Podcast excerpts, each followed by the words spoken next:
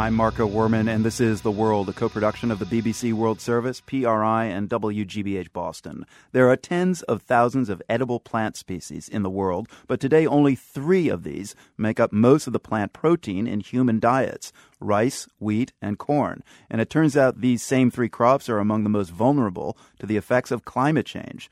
Researchers are working to change that, but what about alternative crops? As part of our What's for Lunch series on food and climate, reporter Sam Eaton takes us to Mexico, where an ancient Aztec staple is making a comeback. In some ways, this is a tale of two seeds corn and amaranth.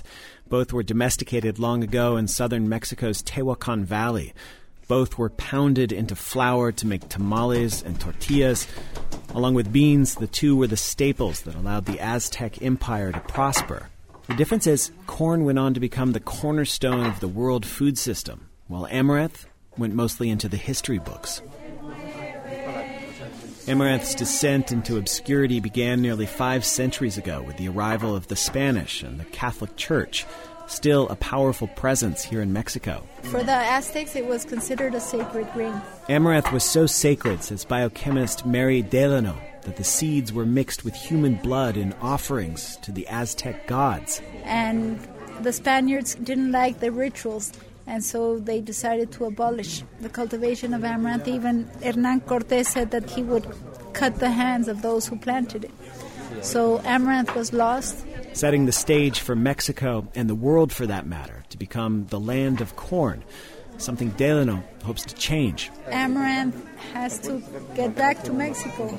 It's Mexico Tierra de Amaranto. Mexico Land of Amaranth. That's the name Delano chose for the nonprofit she founded to help impoverished women grow amaranth in small kitchen gardens. Y Espíritu Santo esté en esta Ironically, a Catholic priest was part of the entourage on the day I joined Delano for a multi village tour in Querétaro, north of Mexico City. Rather than condemning this pagan seed, the priest was blessing new rainwater tanks that make it possible to grow amaranth year round. And that's important, Delano says, because according to the UN Food and Agriculture Organization, amaranth packs more protein than any other plant on Earth. She says there's a reason NASA selected it as part of its astronauts' diets. It's even better than milk. It's also a substitute of meat and a substitute of eggs. Amaranth leaves are also edible, packing more iron, vitamin C, and calcium than spinach. And here in Mexico, Delano's effort to revive amaranth is getting some help from the climate. Sí, estamos preocupados porque pues ya no es lo mismo, pues. In the arid Tehuacan Valley, where farmers first domesticated amaranth and corn, 51 year old Juan Nunez says the weather's no longer reliable. He says every day brings a new risk. That's why people are leaving their fields. They just aren't profitable anymore. For corn farmers, that is. But Nunez has been growing amaranth for the last 30 years, and he's doing okay riegos que llegaron por ahí. Bueno, dos lluvias fuertes. Nunez says during a bad drought a few years back, corn farmers had no harvest. But he says his amaranth did fine.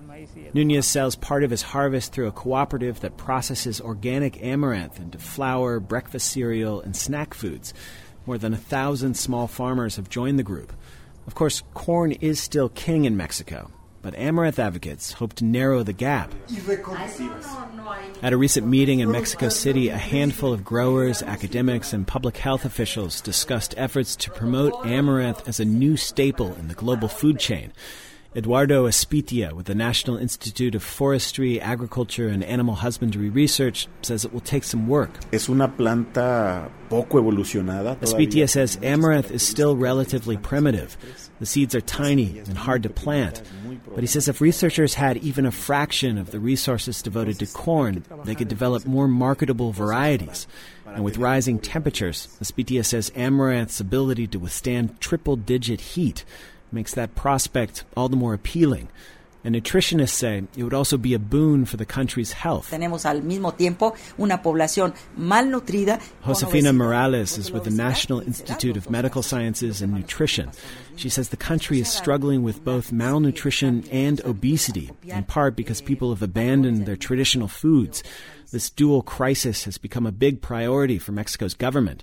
It recently included amaranth as a strategic resource in its national crusade against hunger. Oigan, pues Salud. But making it available and getting people to eat it are different challenges.